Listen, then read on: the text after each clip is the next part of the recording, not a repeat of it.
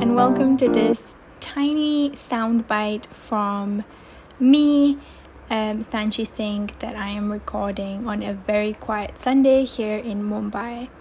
So, this is really just an update on Amplify and where it's headed after two seasons.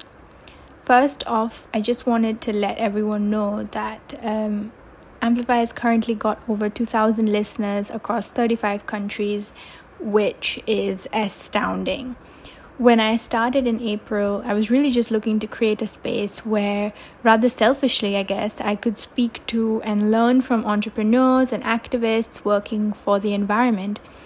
It was the perfect time to do this as well, since the lockdown in India had started in March and cabin fever was creeping up to me. I didn't really imagine this podcast resonating with so many people across all these countries because I just thought to myself, well, what what do I have to say or ask that hadn't already been said or asked by someone else, perhaps more qualified than me before? But it did, and uh, I wanted to express gratitude for the generous curiosity with which all of you have approached this podcast. It can be so daunting to say that I don't know or understand something during these times when you're sometimes pulled up or publicly berated for not keeping up or not knowing enough already. I've certainly experienced that at times for not knowing better. But I'm learning, and I love that I'm learning with people across 35 countries. I mean, that's just wild. I'm learning that this is a marathon, not a sprint. And although it feels like you're constantly playing catch up with social media, there is, in fact, space to slow down, learn, ask questions, practice accountability and allyship in a slow and deliberative manner. So, I mean, to sum up, just a huge, huge, huge thank you from the bottom of my heart. And to show you just how committed and dedicated I am to this community, there is two bits of news that I'd like to share. So, first off, um, Amplify has its own website, which is going live this week. On this website, you can find all the episodes and all the platforms through which you can tune in, all the streaming platforms through which you can tune in. In addition to this, there will be an open call for submissions um, where you know you can essentially get your voice heard and you can have your work published on this platform. It's a space for you, by you, in essence.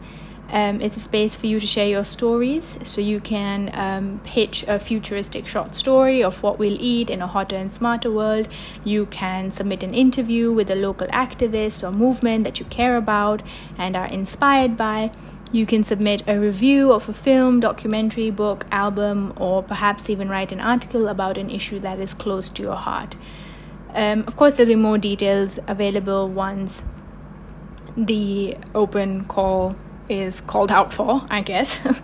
um, this platform would not be what it is today without you, and I really want to grow this space and continue to learn from you about issues such as um, environmental racism, indigenous land rights and justice, degrowth, circular economy systems, etc., etc., etc.